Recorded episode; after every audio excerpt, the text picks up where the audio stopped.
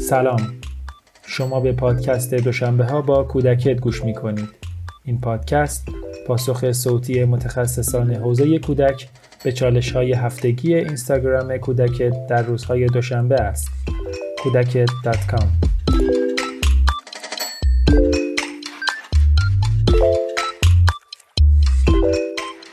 سلام.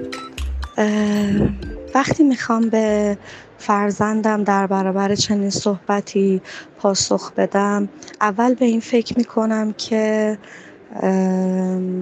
یک نفری یه بزرگتری احتمالا به دوست فرزندم یه حرف ناراست زده و من می‌دونم که این راست نیست.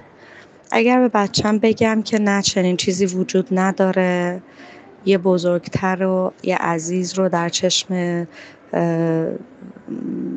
فرزندم کوچیک کردم و خراب کردم.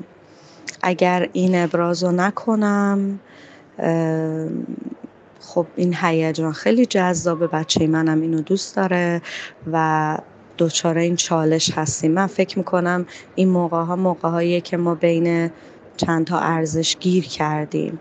ظاهرش اینه که در تزاهم این ارزش ها ولی یه ذره که میایم بالاتر و به مقصود گوینده این صحبت مرتبط میشیم و فرزندمون رو به اون مقصود مرتبط می‌کنیم همه چیز حل میشه. به شرط اینکه حضور داشته باشیم به نیاز بچه ای که این, این صحبت رو مطرح می‌کنه.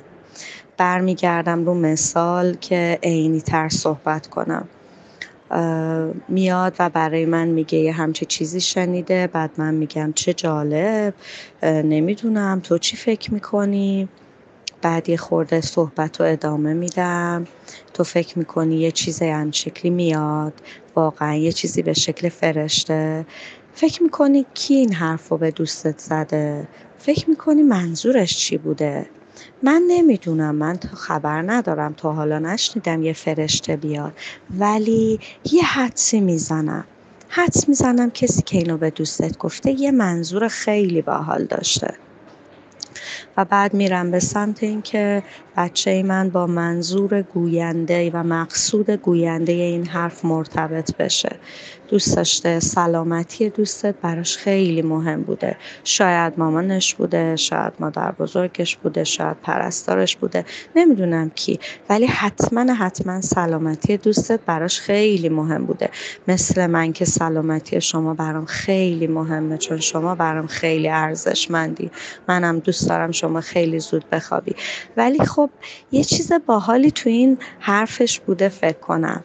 هیجان انگیزه برات. نه شنیدن یه چیز بامزه اینکه یه موجودی ممکنه یه جایزه بر من گذاشته باشه. تو هم دوست داری یه وقتایی یه چیزی رو یه جا قایم کنی هیجان انگیز بشه برات تو بری پیداش کنی؟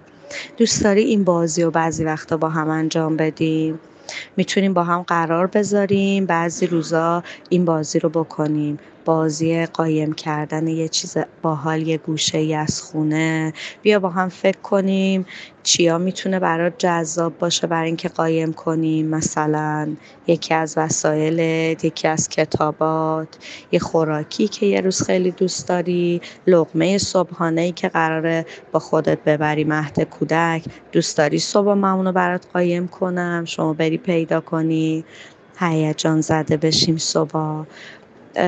این یه گفتگوی مثالیه و من فکر می‌کنم که هر مادری با ادبیات خودش می‌تونه این نیاز به هیجان رو در بچهش جدی بگیره از اون طرف تأکید کنه روی ارزش سلامتی و اینکه مقصود فردی که از این حرفا می‌زنه چیه. وقت خوبی داشته باشید. خدا نگهدار.